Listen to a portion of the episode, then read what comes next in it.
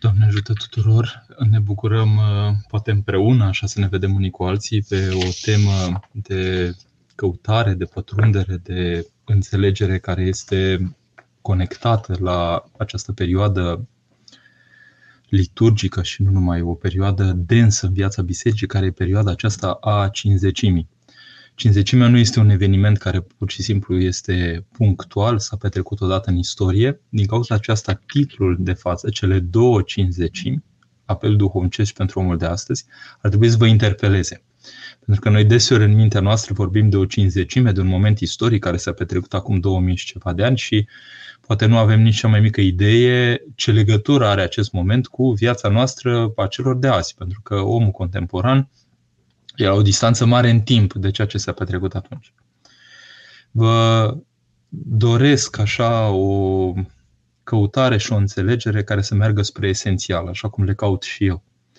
Întâi de toate v-aș spune o propoziție pe care dacă o reține și m-aș bucura, pur și simplu ar fi aproape esențialul de spus astăzi. Prelungirea 50.000 este viața duhovnicească de astăzi. Repet, prelungirea momentului cinzecimii, evenimentului cinzecimii din istorie, este viața duhovnicească de azi. Și aș îndrăzni să vă spun două subtitluri, să spunem, ale intervenției mele de azi. Întâi de toate, există o viață duhovnicească. E o taină a lumii. Există o viață duhovnicească. Și sigur, această viață duhovnicească ne privește. Da? Și doi, cum facem astfel încât să ne întâlnim cu viața aceasta pentru că ea există pentru omul de azi în mod precis și pe tot omul care vine în lume. Da? Deci, acum revenind la tema noastră, apropo de cele două cinzecimi, e, dacă ne uităm un pic în scriptură, momentul acela cinzecimii este foarte clar, să spunem așa, reprezentat prin lecturile bisericii, însă uh, am putea descoperi, dacă citim faptele apostolilor, aceasta este Scriptura, da? Noul Testament. Noul Testament nu e citit numai de protestanți. Noul Testament este o carte de căpătâi, să spun, sau de inimă a oricărui credincios. Iar ortodoxia este evanghelică întâi de toate, pentru că ortodoxia este dreapta credință pe care ne predăm Mântuitorul însuși. La Faptele Apostolilor, la capitolul 10, da? e un titlu acolo, Corneliu vine la credință și vă voi citi câteva rânduri și vom vedea împreună, apropo de aceasta a doua cinzecime de care am ales să vorbesc astăzi. Sigur, e un fel de sintagmă așa, a doua cinzecime, pentru că e o continuitate și cu prima și este ceea ce a vrut Dumnezeu uh, să ne învețe. Și când spuneam că al doilea subtitlu de astăzi este că cum să facem că asta ne privește pe noi, trebuie să înțelegem că ne privește pe toți, pe fiecare în parte. Fiecare în parte, da? Adică nu e opțiunea monahilor sau a clerului sau a celor care au ales să aibă o funcționalitate în viața bisericii, pe ei privește pentru că e alegerea lor de viață și noi avem alte hobby-uri, ceilalți și lucrul acesta, fiecare e cu uh, ocupația lui. Nu. Mântuitorul este un răspuns fundamental, esențial pentru viața fiecărui om în parte.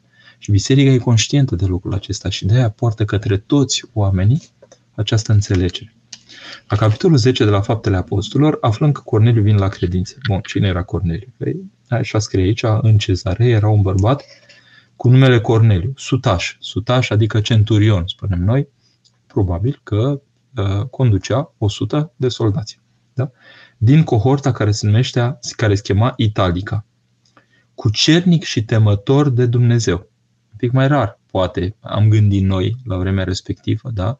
în rândul romanilor care erau orientați spre multe zeități, necunoscând pe Dumnezeul cel unic, așa cum îl mărturiseau iudeii deja pe popor ales și pregătit să-L trăiască pe Dumnezeu cel unic, unul, cucernic și temător de Dumnezeu, cu toată casa lui și care făcea multe milostenii poporului și se ruga lui Dumnezeu întotdeauna. Deci, milostenie și se ruga.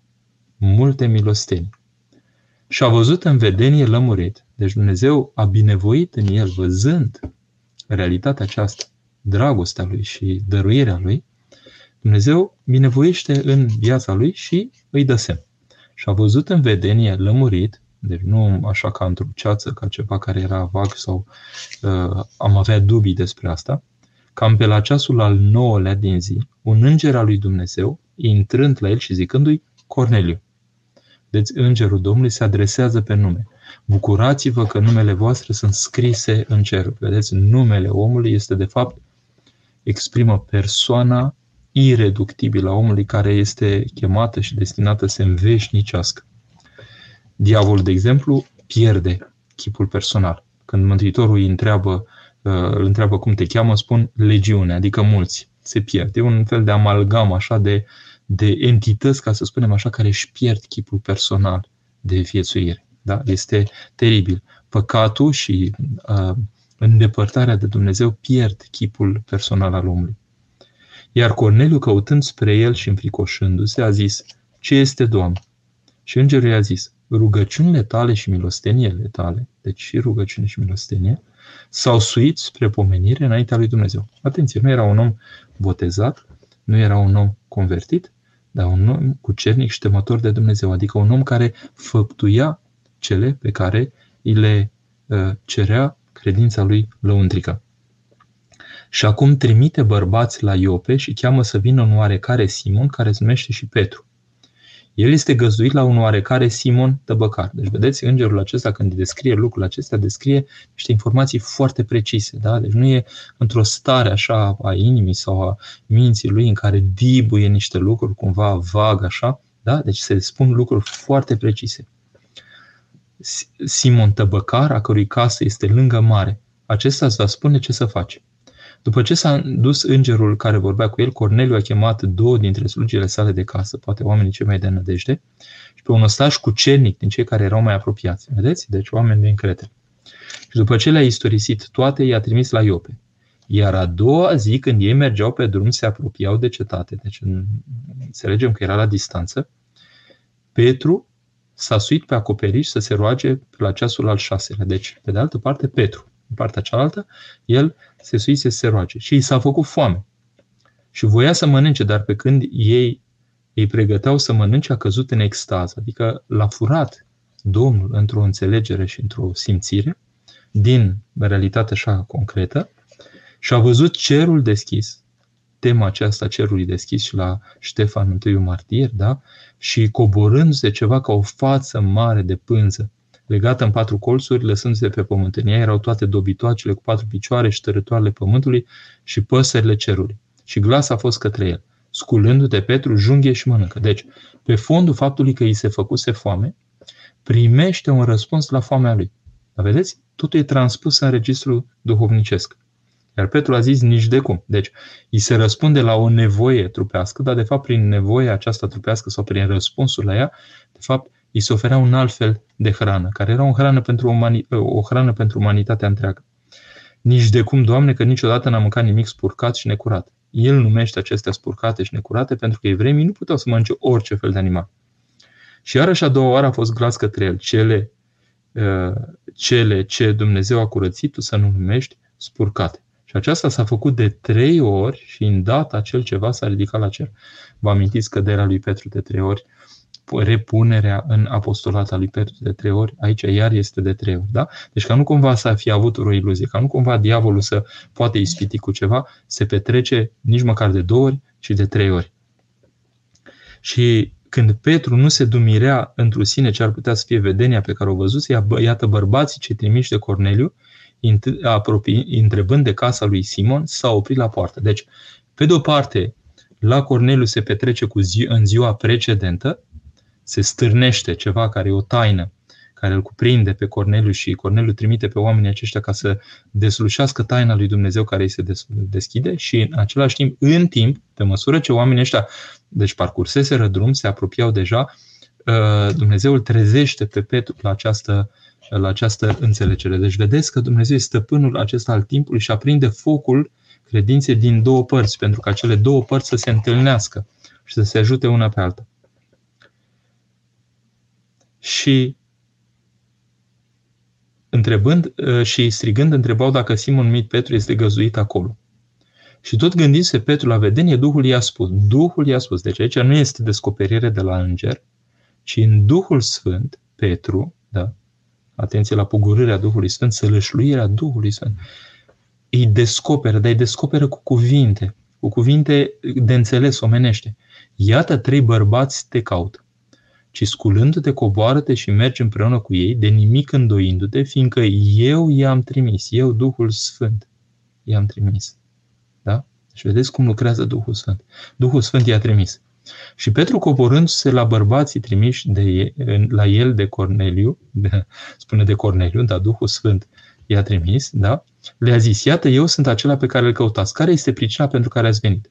Ei au zis, Corneliu Sutașul, centurionul, om drept și temător de Dumnezeu și mărturisit de tot neamul iudeilor, adică el era drept și temător de Dumnezeu în sensul credinței iudeilor, în mijlocul cărora se afla, a fost înștiințat de către un sfânt înger, neverosimil aproape, da?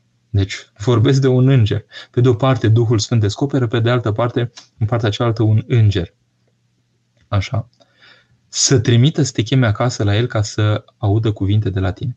Deci, chemându-i înăuntru, i-a găzduit, i-a primit mai întâi ospitalitate, iar a doua zi, sculându-se, a plecat împreună cu ei, a câțiva din frații ce din Iope l-au însoțit.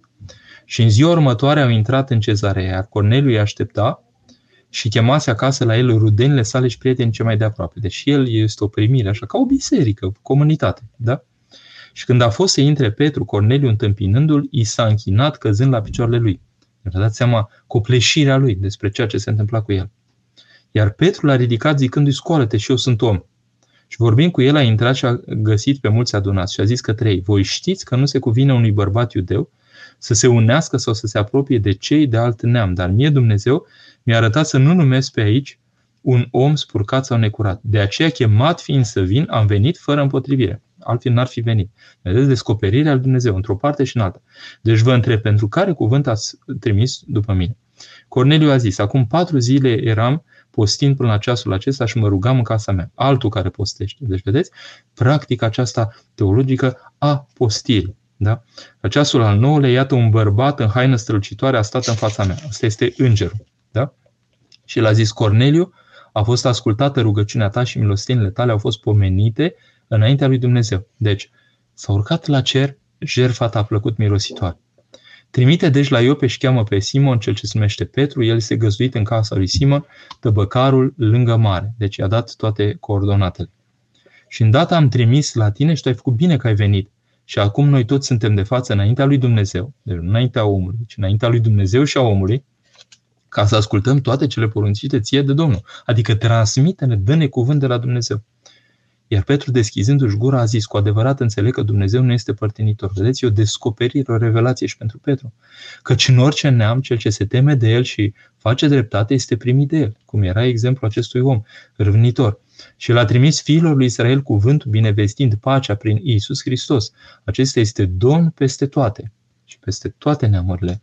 Voi știți cuvântul care a fost în toată Iudeea, începând din Galileea, după botezul pe care l-a propovăduit Ioan. Adică despre Isus din Nazaret, cum a uns Dumnezeu cu Duhul Sfânt și cu putere pe acesta care a, a umblat, făcând bine și vindecând pe toți cei asupriți de diavolul, pentru că Dumnezeu era cu el. Și noi suntem martori pentru toate ce, cele ce le-a făcut el și în țara iudeilor și în Ierusalim. Și acești, așa, pe acesta l-au omorât spărânzurându-l pe lemn. Dar Dumnezeu l-a înviat a treia zi și i-a dat să se arate. Nu la tot poporul, ci nouă martorilor dinainte rânduiți de Dumnezeu care am mâncat și am băut cu el după învierea lui din morți. Și ne-a poruncit să propovăduim poporului. Și aici începe lucrarea. Și să mărturisim că El este cel rânduit de Dumnezeu să fie judecător al celor vii și a celor morți. Vedeți înțelegerea pe care o au, au față de Hristos. Despre acesta mărturisesc toți prorocii adică tot ce a fost până atunci pregătitor, spre Hristos Sfinteau. Că tot cel ce crede în El va primi iertarea păcatelor prin numele Lui. Încă pe când Petru vorbea aceste cuvinte, aici începe a doua cinzecime, da? Duhul Sfânt a căzut, cuvântul este căzut, adică a venit dintr-o dată. I-a surprins, da? Peste toți cei care ascultau cuvântul. Deci, vedeți, adresarea cuvântului și primirea cuvântului prilejuiește dintr-o dată, simțirea pe neașteptate a ceva care este taina lui Dumnezeu pogorâtă peste oameni. Da? Duhul Sfânt a căzut peste toți cei care ascultau cuvântul. Și credincioșii tăiați împrejur, care veniseră cu Petru, au rămas uimiți. Pentru că darul Duhului Sfânt s-a revărsat și peste neamuri. Adică ce au văzut? Au văzut darurile acelea pe care le știau deja la pogorârea Duhului Sfânt la cinzecime, au văzut că ceea ce înainte părea a se adresa numai iudeilor, dintr-o dată s-a pogorât și peste cei care nu erau tăiați împrejur. Și au văzut aceleași daruri. Căci îi auzeau pe ei vorbind în limbi și slăvind pe Dumnezeu. Atunci a răspuns Petru. Vedeți, asta este apărarea lui în fața, în fața celorlalți apostoli care erau poate mai ezitanți pentru că nu primiseră descoperirea cum a primit-o el și până să o primească de ele. Poate oare cineva să oprească apa ca să nu fie botezați aceștia care au primit Duhul Sfânt ca și noi? Deci vedeți o distinție între pogorârea Duhului Sfânt, care s-a transformat astăzi în mirungere cu Sfântul și Marele Mir, primește pecetea darului Sfântului Duh, vedeți, cinzecimea aceasta personală, da? și momentul botezului, scufundare în apă și botez cu apă și cu Duh. Și a poruncit ca aceștia să fie botezați în numele lui Isus Hristos. Atunci l-au rugat pe Petru să rămână la ei câteva zile. Da? Am citit lucrurile acestea ca să înțelegem că există o încredințare din partea bisericii că taina aceasta a cinzecimii, care este roada vieții Mântuitorului, pătimirii, învierii, înălțării, conform cuvântul Mântuitorului că dacă nu se va înălța, nu va putea trimite pe Duhul Sfânt. Deci, vedeți, Duhul Sfânt se pogoară pentru că Mântuitorul a împlinit toate lucrurile acestea și a înălțat, dacă vreți, firea omenească și prezența umanului prin însăși persoana lui în sânul Dumnezei. Din momentul respectiv, de când s-a întrupat, Dumnezeu Fiul este și omul Iisus Hristos în veșnicie și avem acces la El în virtutea umanității Lui ca cu un frate, ca la un frate într cele al umanității și sigur ca un părinte. Un părinte, uh, părinte pur și simplu care poartă către noi paternitatea aceasta care se revarsă de la uh, părintele lui, care este tatăl nostru cel din cer. Tatăl meu, mă sui la tatăl meu și tatăl vostru, la Dumnezeul meu și Dumnezeul vostru. Da? Deci vedeți că lucrurile se leagă. Uh, spuneam la început și sper că ați reținut. Prelungirea cinzecimii este viața duhovnicească de astăzi. Adică dacă n-ar fi existat cinzecime, n-ar fi existat viața duhovnicească în lume. Ce este o viață duhovnicească? Este o viață duhovnicească. Adică o viață în legătură cu lucrarea Duhului Sfânt. Spuneam și ieri, într-o intervenție, că de spiritualitate putem vorbi foarte mult. Există spiritualități, spiritualități, dar esențialul și caracteristicile, dacă putem să spunem așa, spiritualității bisericii, sunt pneumatofore, adică în legătură cu pneuma, cu Duhul. Spiritualitatea bisericii este duhovnicie. Asta este particularitatea spiritualității pe care o propune Hristos. Prin Duhul Sfânt, omul este animat lăuntric să guste și să participe la ceea ce Duhul Sfânt binevoiește El însuși să-i descopere ca viață. Mi-amintesc de Părintele propriu Dumnezeu să-L odihnească, cu câtă atenție și grijă și dorire, până la urmă, vorbea despre lucrarea Duhului Sfânt în om. Adică când îl ascultai, spunea, uite, cum să faci pentru ca Duhul să binevoiască în tine. Și cum să faci, spunea că e foarte fină problema aceasta, că cea mai mică judecată, cea mai mică neatenție, cea mai mică negrijă alungă prezența Duhului, că prezența Duhului este o prezență extraordinar de delicată și foarte ușor de pierdut. Da? Și omul trebuie să ajungă la un sumum de delicatețe, de delicatețe și de noblețe sufletească. Revenind la titlul intervenției mele de astăzi, noi vorbim de două cinzecimi, da? Ne jucăm poate așa un pic da, serios, singur, cu cuvintele. Adică există cinzecimea, momentul pogorârii Duhului Sfânt asupra apostolilor, asupra ucenicilor, asupra tuturor celor care erau acolo, e un moment istoric Momentul acesta istoric, vedeți, este dublat de alt moment în care Duhul Sfânt se pogoară asupra celor care erau dintre neamuri. Și istoria nu se termină aici. Dar am fi cumva așa ca la matematică. Adică am arătat situația 1, situația 2. Dar care e situația 3? Care e situația 4? Care e situația 5?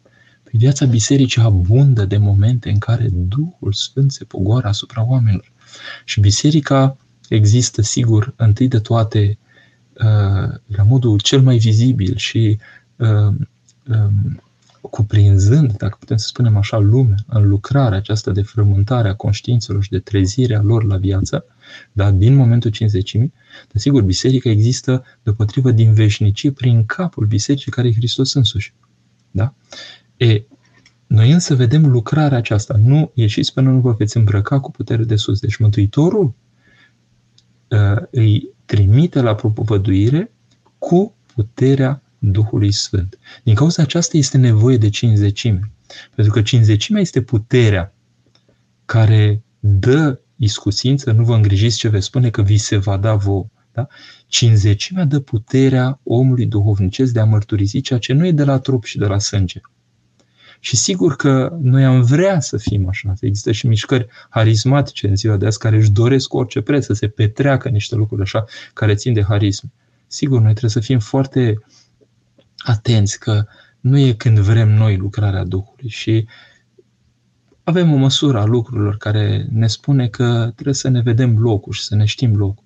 Și locul nostru este în mâinile lui Dumnezeu, încredințându-ne, nu căutând trăiri și stări și așa mai departe. Dar pe de altă parte, viața bisericii cunoaște lucrarea și exprimarea Duhului. Știu la ora actuală oameni care le pui o întrebare și ca să-ți răspundă, nu-ți răspund după mintea lor, ci întreabă harul lui Dumnezeu prezent în ei și când privesc răspuns așa cum ați văzut, erau răspunsurile acestea foarte precise. Sunt oameni care au trăit în lume așa sau care trăiesc la ora actuală așa în lume, spun ceea ce harul le descoperă. Pentru aceasta trebuie să fii într-o stare de rugăciune și de așezare, de, de ancorare continuă în Dumnezeu.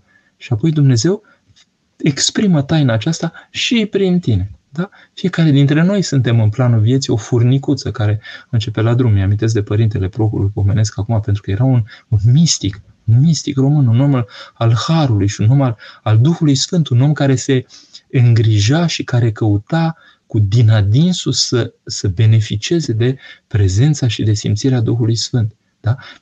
E unul din oamenii rari, să spunem așa, care nu avea nicio ezitare să vorbească despre ce îl apropie de pe Duhul Sfânt și ceea ce îl trimite pe Duhul Sfânt de la noi.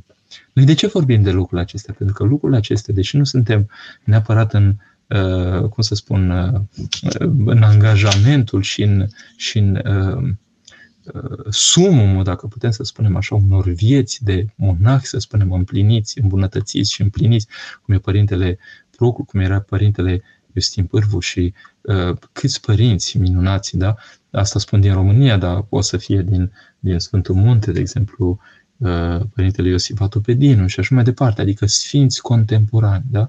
E, părinții aceștia au învățat să trăiască, au căutat noblețea uh, trăirii și urcării în planul vieții. Și asta este determinant până la urmă pentru noi. Adică asta este de fapt ceea ce ar trebui să se exprime prin noi. Uh, o altitudine duhovnicească, o, o, o înălțime, o ancorare în planul acesta al vieții, în asemănarea, în dobândirea asemănării cu Hristos. Și lucrul acesta, sigur, nu se dobândește așa pur și simplu printr-o etichetă venită din cer și lipită de referenda mea sau de fruntea altcuiva. Da? Uh, lucrul acesta se petrece printr-un angajament existențial, adică cu întreaga ta existență te pui în mâna lui Dumnezeu prin ascultare, pentru că neascultarea l-a prăbușit pe om, prin ascultare. Vedeți, Fiul lui Dumnezeu însuși, prin ascultare, împlinește toate cele pe care le pune Tatăl să le împlinească. Dacă se poate, treacă de la mine paharul ăsta. Deci în momentele cele mai grele, dar nu voia mea, ci voia ta. Deci vedeți, ascultare. Și noi, în viața creștină, suntem niște ascultători de Dumnezeu. Adică nu suntem niște obligați să facem ceva. Noblețea este că vrem noi să fie viața așa pentru că vrem să ascultăm de Dumnezeu. Și cum spunea Sfântul Sofronie Zaharov, pe care îl și am aici, vi tot, tot arăta, da? Uh, el spunea că our Father is our true patrology. Adică Tatăl nostru, se referea la rugăciunea Tatăl nostru, dar se referea și la Tatăl nostru din cerul, este adevărata noastră patrologie, adică adevărata noastră preocupare cu a împlini voia Tatălui. Da? V-am spus lucrurile acestea și acum fac așa o încheiere și după aceea puteți pune întrebări. Deci, e ca un pic ca la matematică. n egal cu 1, prima cincizecime, n egal cu 2, a doua cincizecime, n egal cu 3, 4, 5, 100, 1000, infinit n egal cu 1, 2, 3, când n tinde la infinit. Ăsta este numărul cinzecimilor din viața bisericii. Cinzecimea este repetitivă. Cinzecimea este fiecare sfântă liturghie în care cerem pogorârea Duhului Sfânt peste noi și peste aceste daruri care sunt puse înainte. Fiecare liturghie este o cinzecime. Fiecare liturghie umple cu, umplere cu putere de sus. Asta înseamnă că fiecare liturghie ne alimentează pentru misiunea noastră de a-L mărturisi pe Dumnezeu și că fără îmbrăcarea aceasta cu putere de sus nu putem mărturisi. Deci, ecumenismul, ca să spunem așa, bisericii, adică a mărturisi pe Hristos până la marginile pământului, se petrece prin liturghisire întâi de toate. Pentru că liturghisind te umpli cu Hristos, te umpli de prezența Duhului Sfânt și această umplere cu prezența Duhului Sfânt e cea mai mărturisitoare în tine. Până la măsura, nu vă îngrijorați că Duhul va mărturisi. Da? Așa cum Duhul i-a trimis pe aceia, deși părea că Corneliu i-a trimis, dar Corneliu în Duhul a făcut această lucrare și așa mai departe. Și vedeți, Duhul e un fric de isonul așa din muzica psaltică. Îți dai seama că e acolo, dar nu prea știi exact cum să pui mâna pe el. Da? E, e cumva, e prezent, dar nu, nu e în față. E cumva, Duhul plânge, uh, uh, suspină, uh, plânge nu cu suspine negreite. Vedeți? Nu știi cumva cum să-l prinzi, de unde să-l iei așa, dar el suflă, Duhul suflă unde, unde vrea, da? E o taină. Dar noi trebuie să căutăm să fim în această taină. Nu căutăm stări, nu căutăm extaz, nu căutăm nimic deosebit. Căutăm pur și simplu viața bisericii care înseamnă să mă lebă de mine, să-mi ia crucea sa, crucea mea și să îi urmez lui Hristos. Da? Asta este înseamnă viața bisericii. Și viața bisericii este o viață de cinzecime. Noi trebuie să ajungem niște oameni ai cinzecimii. Ce înseamnă? Să fim niște oameni, nu mai e cinzecime, să fim niște oameni cinzecime. Da? Să fim niște oameni în care se simte că Duhul s-a pogorât. Se simte cumva că Duhul se exprimă, se simte că suntem purtați. Asta ar fi idealul să fim. Iar idealul ăsta este tangibil pentru că asta este viața bisericii, viața duhovnicească. Deci încheie aici spunând că uh, Există viață duhovnicească. Avem acces la ea prin viața bisericii. Rămâne o taină. Nicio altă religie nu are viață duhovnicească. Nu are altă religie. Noi numai prin Duhul Sfânt putem să-L mărturisim pe Hristos că este Fiul lui Dumnezeu. Da? Deci în clipa când sunt în biserică, una sfântă, suboncească și apostolească, vorbim de asta. Da? Biserica cunoaște realitatea Duhului Sfânt. Dar ați văzut, deopotrivă, că cu Corneliu Sutașu, care nu era chiar încadrat așa cum trebuie, Dumnezeu a primit rugăciunea lui, a primit uh, faptele lui bune, a primit milostenia lui și l-a miluit și l-a deschis către plinătatea credinței și către ceea ce trebuia să se transforme în el în calea mântuitoare. Da? Așa că e o mare taină cum lucrează Dumnezeu cu toți oamenii de pe pământul acesta, da? nu numai cu ortodoxii, și că Duhul Sfânt nu are o preliște în a lucra în sufletul oricui, dar avem o cale sigură și o cale regală, ca să spunem așa, regală în sensul regalității lui Dumnezeu însuși, este calea bisericii prin care ni se deschid posibilitățile curgerii acestor izvoare ale Harului în viața noastră. Bine, mă opresc aici pentru întrebări.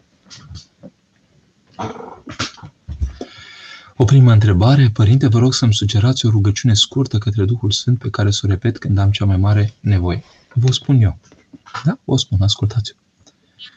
Împărate Ceresc, Mângâietorule, Duhul adevărului, care le pretutindene și toate le plinești vistierul mânătăților și dătătorile de viață.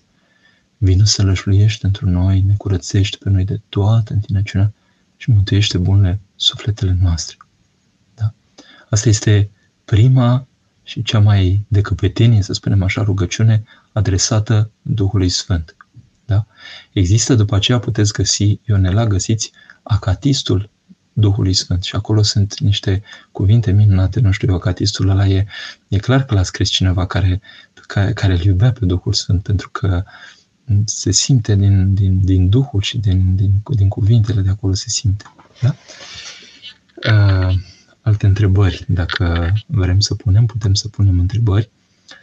Uh, tot Ionela, ne puteți spune deja când va apărea pomul al treilea la imperativul treziei? Mulțumesc pentru întrebare.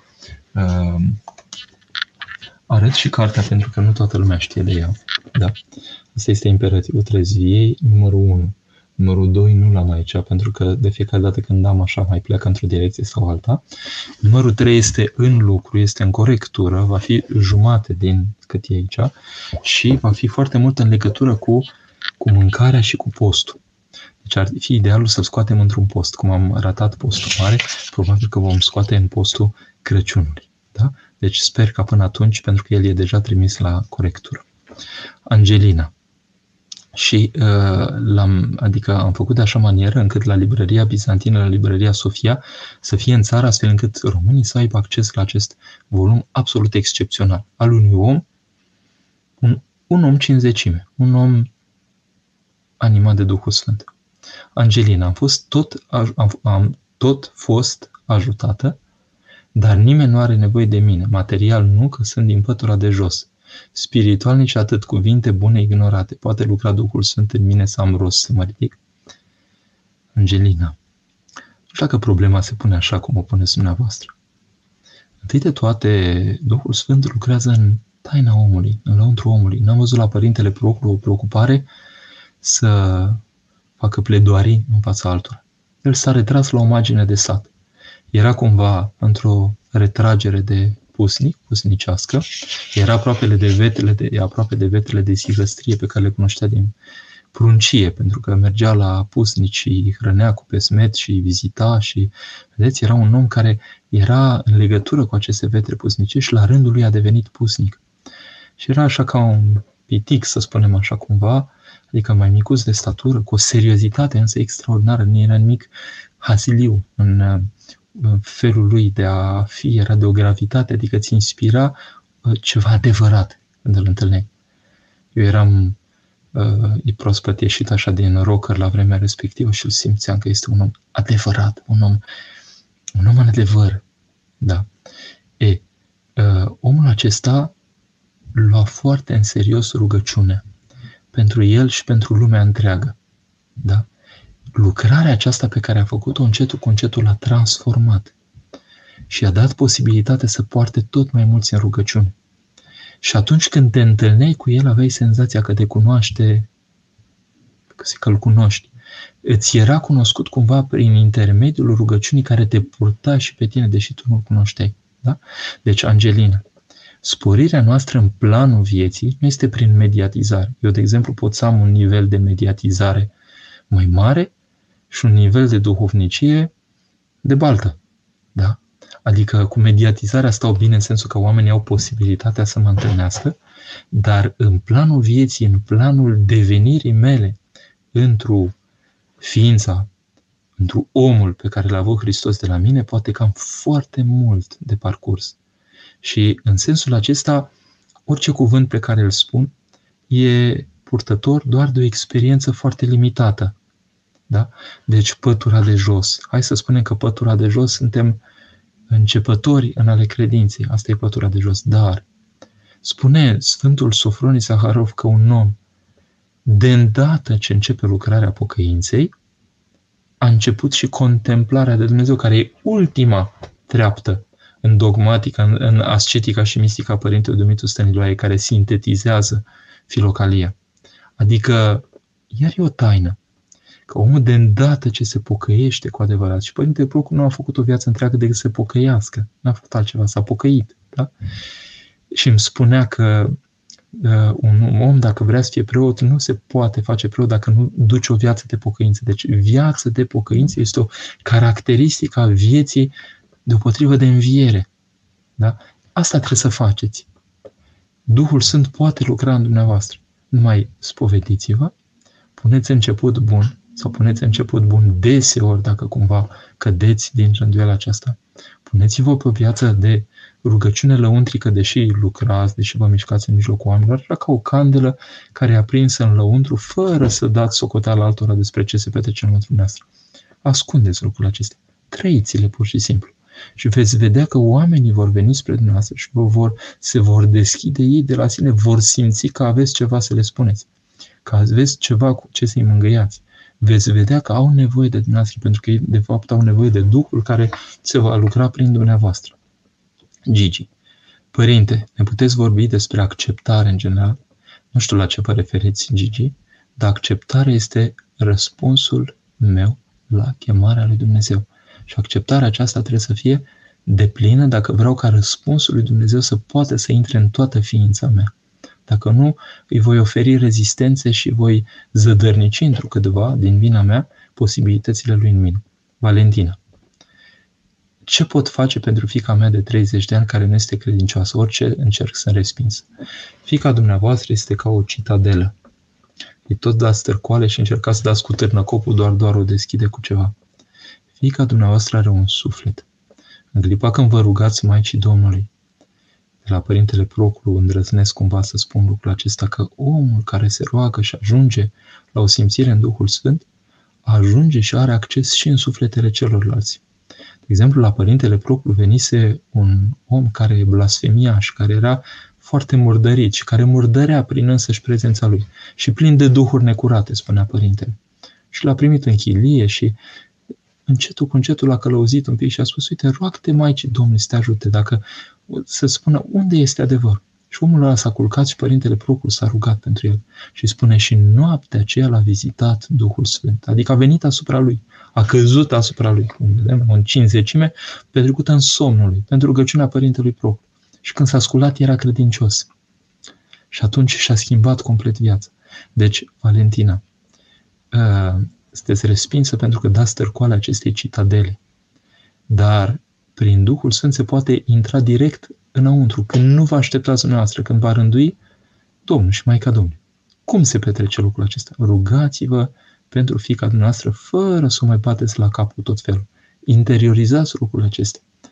Pomeniți la liturghie, dați unor oameni adânci să pomenească la liturghie. Cândva se va petrece lucrul acesta. Putere.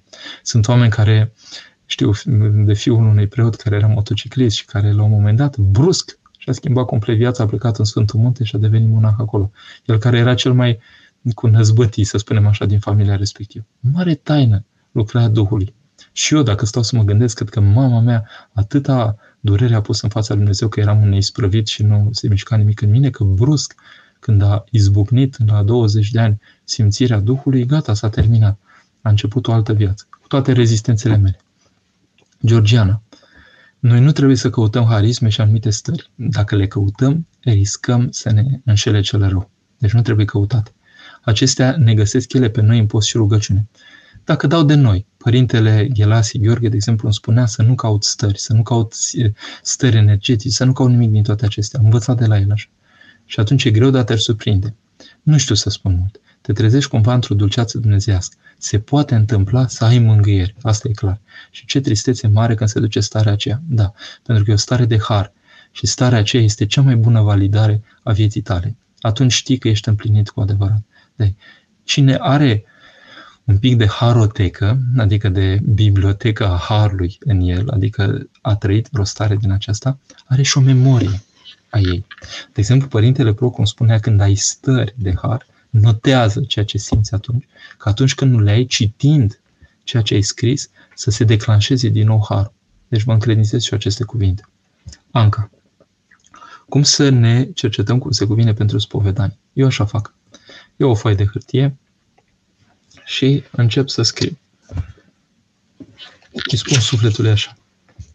Ce te doare? Ce, nu, ce nu-ți place în tot ce ai făcut? Ce, ce nu merge?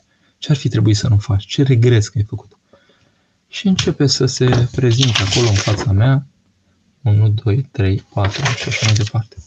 Am pe cineva în parohie cu un caiet cu o mie și ceva de pe care le-a spovedit. Și eu la început ore în șir spovedeam și că era mâlul care se adunase, erau atâtea lucruri care se adunaseră într-o viață. La 20 de ani eram obosit de viață.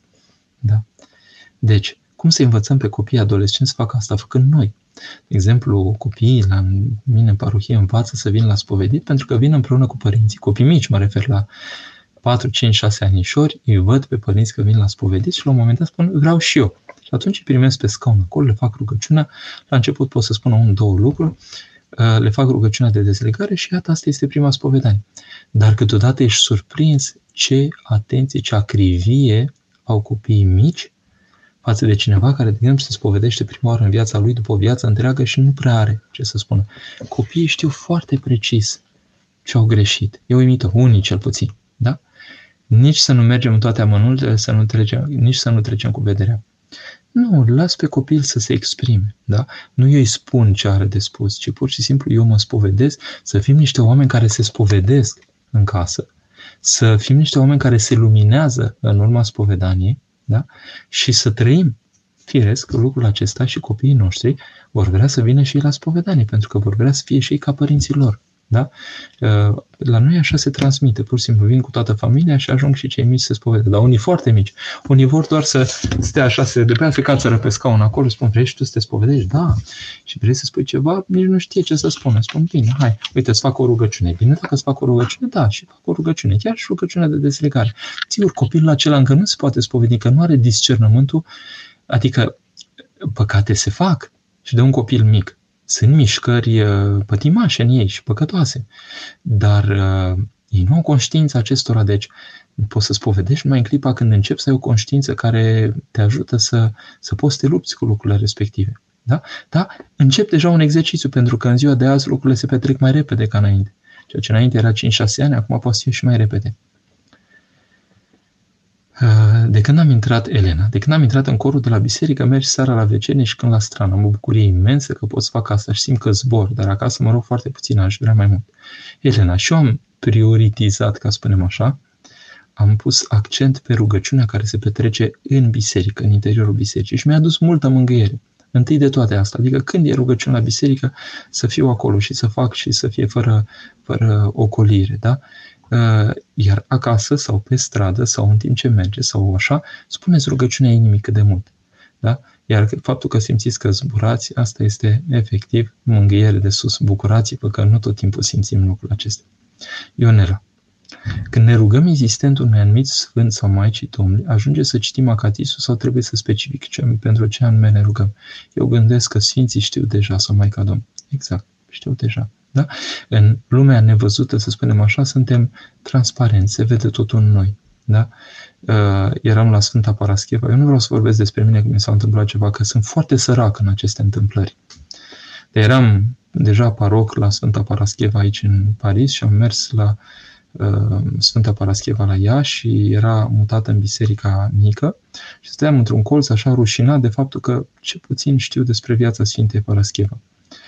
Și la un moment dat vine monahul care se îngrija acolo de ea ca să o transporte în partea cealaltă, spune, am simțit nevoie să vă dau mahrama aceasta care era pe mâna Sfinte, așa că vă încredințez. De atunci, sau după aceea, la un moment dat, au luat decizia să nu mai dea aceste mahrame, de atunci le dădeau. Și am simțit și intuit așa cumva în mine că Sfânta vedea tot procesul meu, așa, din căpușul meu, și a zis, hai să-i răspund, să-l mângâie. Știa tot. Da? Deci, eu sunt încredințat că știu Sfinții. Doi, de unde sunt încredințat? Din faptul că am întâlnit măcar din când în când în viață oameni care prin darul Duhului Sfânt au știut într-o sinteză incredibilă de un minut, două, să-mi spune esențial despre mine, despre ceea ce trăiesc, despre care sunt preocupările momentului, într-o sinteză atât de uimitoare că era mai mult, adică un om care m-ar fi cunoscut în chip firesc o viață întreagă n-ar fi putut să spună în foarte multe cuvinte și în cărți ceea ce spunea acolo esențialul acel Părinte luminat de Duhul Sfânt.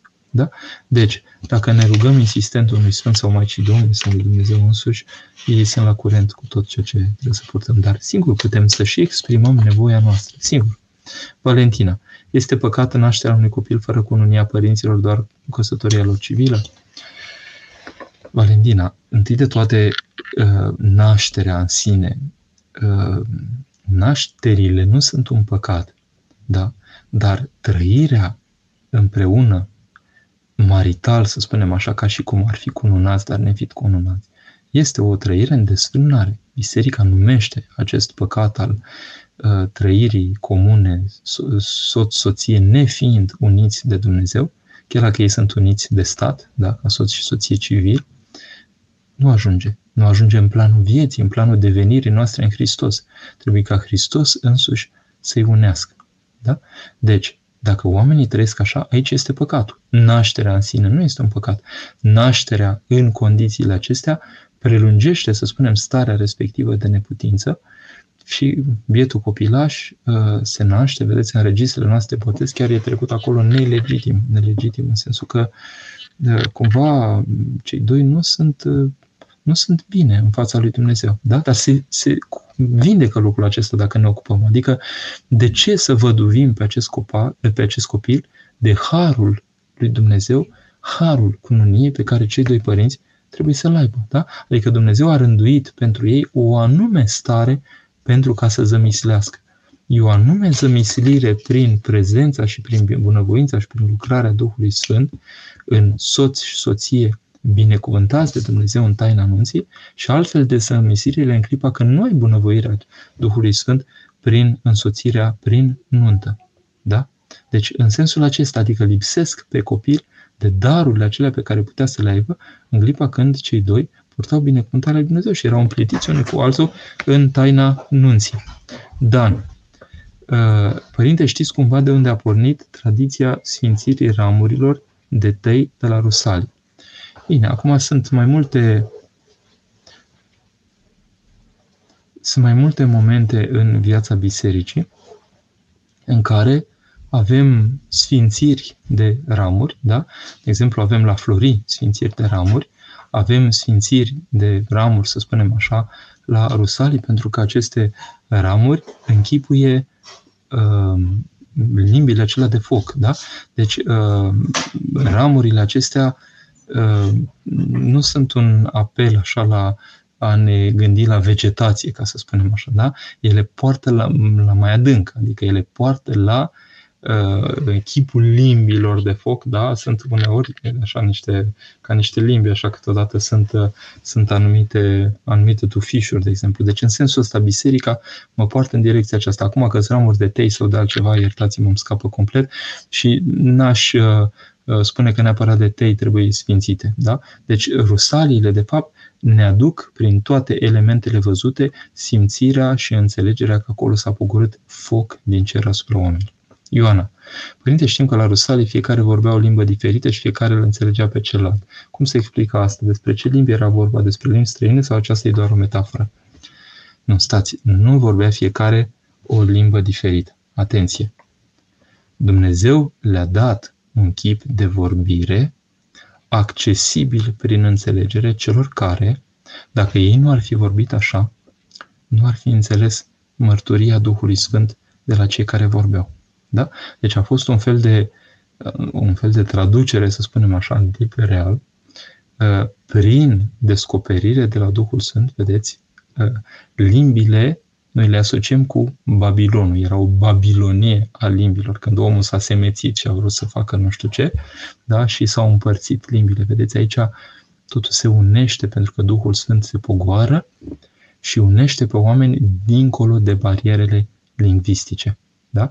Deci nu fiecare vorbea o limbă diferită, ci fiecare vorbind, celălalt înțelegea în limba lui natală, ca să spunem așa. Da? Uh, un astfel de fenomen s-a petrecut cu Sfântul Porfirie în contemporaneitate. A venit o doamnă franțuzaică, o tânără pe la vreo 30 ceva de ani și avea nevoie de sfat duhovnicesc și s-a oferit o maică din maicile care erau cu părintele uh, Porfirie să uh, îi traducă, dar a zis nu, nu e nevoie și a spovedit-o practic, adică a primit-o așa și a vorbit în taină, să spunem așa, și femeia acesta a rămas uimită când a ieșit de acolo, a spus, nu știam că părintele vorbește atât de bine franceză. De nu va vorbi nicio clipă franceză. Și după aceea despre momentul acesta minunat s-a mai spus de mai, mai multe rânduri, în mai multe cărți. S-a spus că însuși părintele era bucuros și l-a evocat pentru că a simțit o lucrare extraordinară a Duhului Sfânt care s-a petrecut acolo. Da? Deci, uh, lucrul acesta s-a produs astfel încât mesajul mântuitor să ajungă la oameni care, de care, care nu ar fi beneficiat de acest mesaj dacă nu beneficiau de traducerea aceasta prin Duhul Sfânt. Da? Deci nu e vorba de limbi necunoscute care e, e, e un pic tainic, așa, în viața bisericii sunt, se pare că oamenii puteau să vorbească și limbi care nu neapărat au fost înțelese de toți cei care erau acolo, sau petrecut și astfel de fenomene, de la un moment dat spune că mai bine vorbești într-o limbă înțeleasă de ceilalți decât uh, să profețești într-o limbă în care, pe care nu o înțelege nimeni, trebuie să tâlcuiești, adică trebuie să ai traducător. Da? Deci Duhul dădea cuiva, de exemplu, să spună într-o limbă și așa, dar era un traducător, adică înțelegea ce spune, nu era o limbă fără coerență, cum se apucă uh, unii și alții așa, dar într-o cădere, da? Uh, n-are legătură cu Duhul Sfânt să uh, spună ei într-o limbă necunoscută pe care de fapt nu înțelege nimeni că nu are o structură de limbă și nu e adresată nimănui. Da? Nu asta este lucrarea Duhului. Lucrarea Duhului are coerență.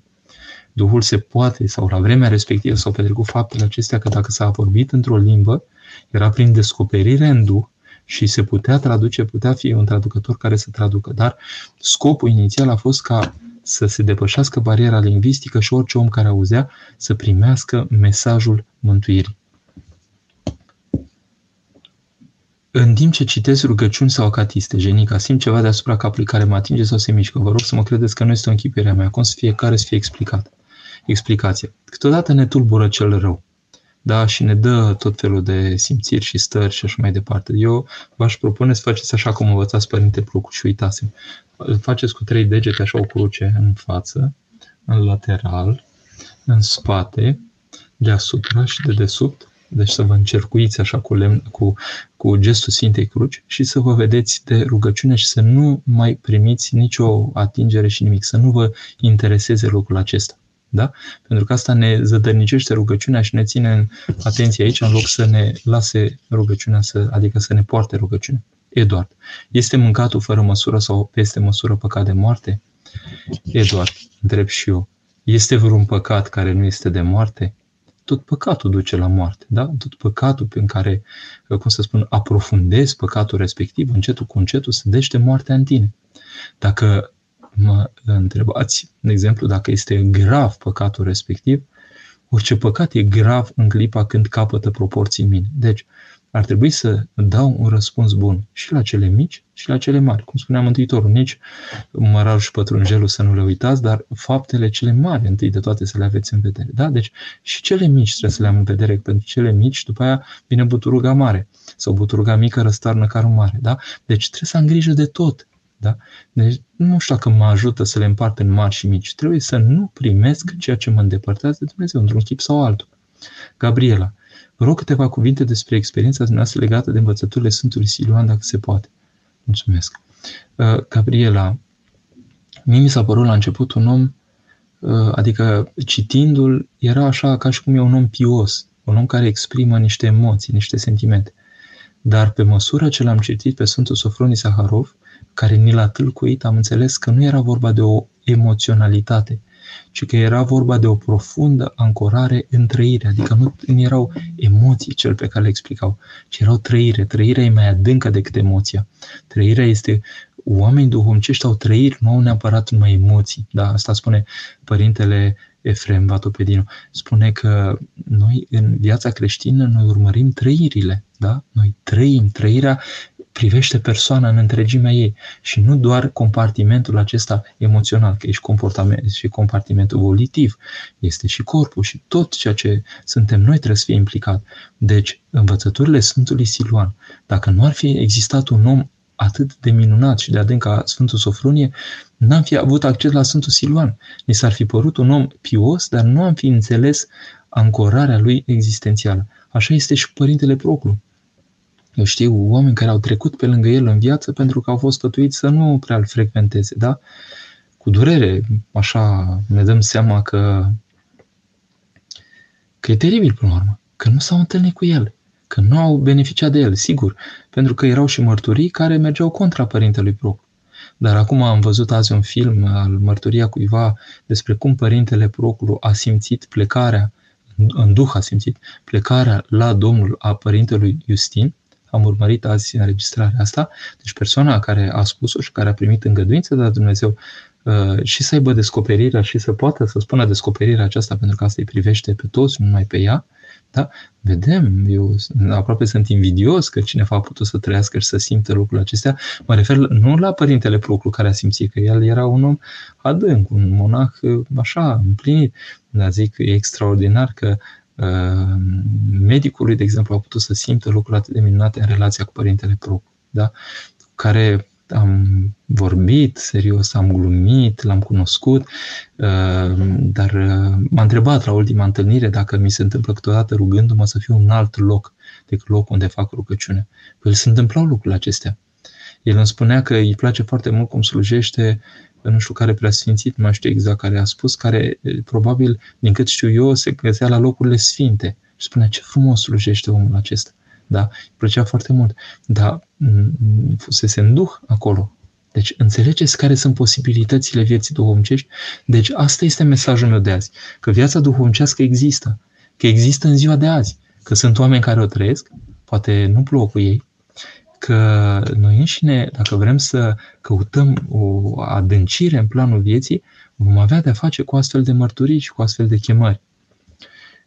Maria. De ce a ales tradiția bisericii cu T mare, imaginea porumbelului pentru a închipui pe Duhul Sfânt? De ce porumbelul și o altă vietate? Pentru că Sfântul uh, Ioan Botezătorul primise încredințare de sus că cel asupra căruia va vedea pogorându-se acest porumbel este Mesia. Da? Deci este o descoperire de sus despre faptul că era un porumbel.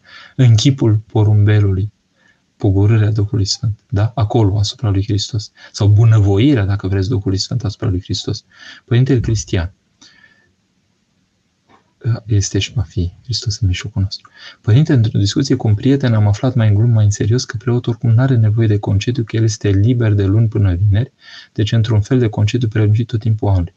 Cum să anulăm concepția asta din mentalul colectiv oare și cum ar trebui să raporteze preotul care are soție și copii la concediu? Nu trebuie să anulăm nimic. Noi trebuie să ne vedem de treabă. Noi trebuie să ne bucurăm să fim în, întru Domnul, clipă de clipă, 24 de ore din 24, 7 zile din 7. Dar sunt momente vocațional diferite. De exemplu, eu în primii ani, de exemplu, credeam că dacă stau în parohie tot timpul și nu plec niciodată în concediu, slujesc mai bine lui Hristos. Până când în alt preasfințitul, cred că la suspinele soției mele și după aia au venit și copiii, Uh, mi-a dat ascultare să plec în concediu. Deci prima mea plecare în vacanță, de vreo două, trei săptămâni, a fost din ascultare. A zis, pleacă. După aceea am început să descoper ce înseamnă concediu. Concediu este un alt timp. Este un timp mai alocat familiei și copiilor acolo unde sunt și soției. E o mare nevoie să-ți iei soția de mână și să fii mai tu cu ea și să te regăsești cu ea. Este un moment extraordinar. Și am început să gust aceste concedii, deși la început puneam conferințe sau puneam ce mai puneam pe acolo sau participare pe undeva, că mi se părea că pierd vremea, că nu fac lucrarea lui Hristos. Da? Încetul cu încetul mi s-a dus uh, zăpăceala aceasta, misionarita aceasta acută și am înțeles că și ieșirea în concediu are noi mai ei că sunt timpuri, sunt timpi diferiți și, uh, cum să spun, vocațional, da? Ai nevoie ca la pian. La pian cânti, dar există pauze care subliniază sunetele. Dacă n-ar fi pauze, ar fi dezastru. Da? Deci, uh, Părinte Cristian, eu nu vreau să conving pe nimeni de nimic. Eu mă duc cu binecuvântare când e vacanță, e vacanță și punct. Deși dacă ar trebui să-mi dea în altul vacanțele pe care nu le-am luat până acum, cred că mi-aș lua în sabatic, da? după 20 ceva de ani. Adică restanțele la vacanțe. Să nu faceți neapărat ca mine, să mergeți în concediu. 2. Preotul este preot 24 de ore din 24, 7 zile din 7. Este în continuu preot. Prin rugăciunea lui, prin ancorarea lui în realitate, fiind prezent. Cum spunea Părintele Arsenie Papacioc, fiți prezenți. Acest fi prezent este esențial. Uh, dau un exemplu. Am ajuns la un moment dat uh, în fața unei anestezii generale pentru o intervenție asupra mea acum câțiva ani și intrând în spital, vă spun sincer, dintr-o dată m-a umplut bucuria.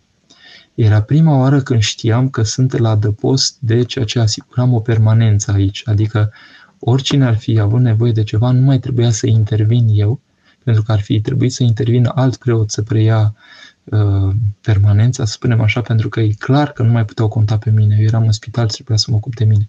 Și mi-a venit să dorm și să mă odihnesc și m-a apucat o stare de relaxare incredibilă pentru că eram la dăpost de am în mine s-a strecurat așa o, o stare continuă de încordare, să spunem așa, că oricând, în orice moment și când vă vorbesc acum, dacă e o urgență, apoi te-ai mișcat, dacă nu are cine neapărat. Da? Deci nu anulăm nimic din mentalul, mentalul colectiv, ci noi suntem niște oameni râvnitori. Încercăm să fim cu Hristos. Că sunt în vacanță, cu Hristos în vacanță. Nu mă împiedică Hristos nici să-mi iubesc soția, da? Nici să-mi iubesc copiii, nici să petrec momente de calitate cu soția și cu copiii, nici să le acord un timp doar al lor. Uh, Părintele Frem la un moment dat a spus unui părinte tot așa foarte răbnitor, uh, oamenii nu au discernământ și trag prea tare petrece timp cu familia, pe locul întâi e familie, ai grijă de familie, pentru că deseori nu avem grijă de familie. Ai mei sunt uh, la limită cumva, numai săptămâna asta în fiecare seară am avut ceva, chiar dacă intervin nu mai puțin în exterior. Cu toate acestea, în fiecare seară sistematic am avut ceva. Am intervenit luni, marți, miercuri, joi, vineri, bine, și sâmbătă, mâine e vecernie. Deci, preotul poate să ajungă la lucrul acesta dar să interiorizeze lucrurile, să-și găsească un echilibru cu familia și să nu se sinchisească de ceea ce gândesc oamenii. Pentru că Dumnezeu cele ascunse, la un moment dat, le va scoate la lumină. Eu mă uit la chipul nobil al oamenilor care sunt în jurul meu și care dau exemplu duhovnicesc, care ei făptuie, sunt făptuitori. Și lucrurile acestea se vor, se vor ști și se vor simți. Iar cum să se raporteze preotul la soție și copii, să iubească, să le acorde timp, în exclusivitate și fiecare copil în parte, da? fiecare copil să aibă un timp doar el cu tata, da? și psihologii spun că e nevoie de asta. Soția să aibă un timp doar ea cu soțul ei. Luați-vă mână de mână și ieșiți împreună. Că vreți la film sau că vreți pe stradă sau unde vreți, petreceți timp de calitate împreună. Când veți străluci de bucurie unii cu alții, va simți toată comunitatea că sunteți bine. Sorina, ultima întrebare, cum să ne rugăm când avem mari dificultăți financiare? Și am fost jumulit deseori la capitolul ăsta. Poate pe merit, pentru că poate sunt puțin dăruitor către ceilalți. Știu pe cineva, o maică de mănăstire, o stareță care cum îi e greu, cum mai dăruiește câte ceva altuia și acolo se declanșează niște lucruri. Deci încercați să mai dăruiți când nu aveți și s-ar putea să se declanșeze niște lucruri. E o pildă cu doi frați, cu un frate, un părinte monah și cu celălalt din lume, care a venit cel din lume și a spus dă ceva că nu mă mai ajung cu ele și a spus nu mai degrabă tu dă pentru că dacă nu foc uh, ei asupra ta. Și spune, cum, îți bați joc de mine, eu am venit că nu am. Nu, dar dăm tu ceva și vei vedea. Și i-a dat un pic și s-a înmulțit, i-a mai dat un pic și s-a înmulțit și încetul cu încetul tot se înmulțea la el pe măsură ce dădea. Da? Uh, să încercăm să fie ăsta felul nostru de rugăciune. Un gând de final, reținem. Există una, două, cel puțin cinzecimi istorice, 1, 2, 3, 4, 5, n, când n tinde la infinit, cinzecimi, cinzecimea este și repetitivă și continuă prin viața bisericii. Ea e îmbrăcarea noastră continuă cu putere de sus spre a-L mărturisi. Noi nu putem mărturisi pe Dumnezeu dacă nu avem această îmbrăcare cu putere de sus. Și lucrul acesta se petrece prin participarea noastră la liturghie. Deci un om care nu participă la liturghie nu e nici mărturisitor. Și un om care participă mai mult la liturghie îi crește capacitatea de mărturisire. Da? Capacitatea de mărturisire este în legătură cu prezența Duhului Sfânt în om. Viața duhovnicească există. Viața duhovnicească este prelungirea cinzecimii istorice și prelungirea tuturor cinzecimilor care, pe care le primesc în viața mea, se prelungesc în tot timpul existenței mele. Trăiesc liturgia, trăiesc o cinzecime și începe Duhul Sfânt să se, să se facă simțit. Poate nu la măsurile acestor sfinți pe care am pomenit aici, contemporani nouă, dar poate câteodată, de ce nu, și la măsuri compatibile cu. Pentru că Dumnezeu este bun și în dăruirea Lui și în dragostea Lui nu pune, uh, uh, cum să spun așa, poticnel, ci dă cu generozitate, ca un boier, cum spune Steinhardt, Nicolae Steinhardt. Și cui nu merită această măsură dă pentru generozitatea lui și pentru dragostea lui. Trebuie să căutăm, să descoperim taina aceasta a bisericii pentru că ea dă viață, efectiv. Mă opresc aici, vă îmbrățișez pe toți, Domnul să ne dea o cinzecime care să nu se termine nici de cum, să fie prelungă în viața noastră, să o cultivăm cu onestitate prin faptul că să ne pară rău de lucrurile care o potignesc această cinzecime, să ne lepădăm de ele prin spovedanie și să încercăm să ne împărtășim cât de des. Ați văzut ce a spus starețul Efrem. Este esențial pentru România. Subliniez și eu, indiferent pe cine stârnește și cum. Da? Uh, să ne împărtășim și să nu mai asociem așa, trebuie o spovedanie, o împărtășanie, pentru că nici preoții nu se împărtășesc spovedindu-se înaintea fiecarei Sfinte Liturghii. Și avem binecuvântare în viața bisericii să fie două ritmuri în paralel, ne spovedim, putem cu binecuvântarea duhovnicului să ne împărtășim și de mai multe ori. Asta este om cu om și caz cu caz și cum chivernisește duhovnicul. Dar să știm că aceasta este o tradiție care e tradiția bisericii, nu doar atonită. Ei așa fac oricum, da? Dar nu e doar atonită, ci ei se îngrijesc, de fapt, să exprime în chip atonit tradiția bisericii. Să știm lucrul acesta. Și așa are grijă de Dumnezeu, Dumnezeu de noi să chiar să fie 50 în viața noastră. Doamne ajută tuturor!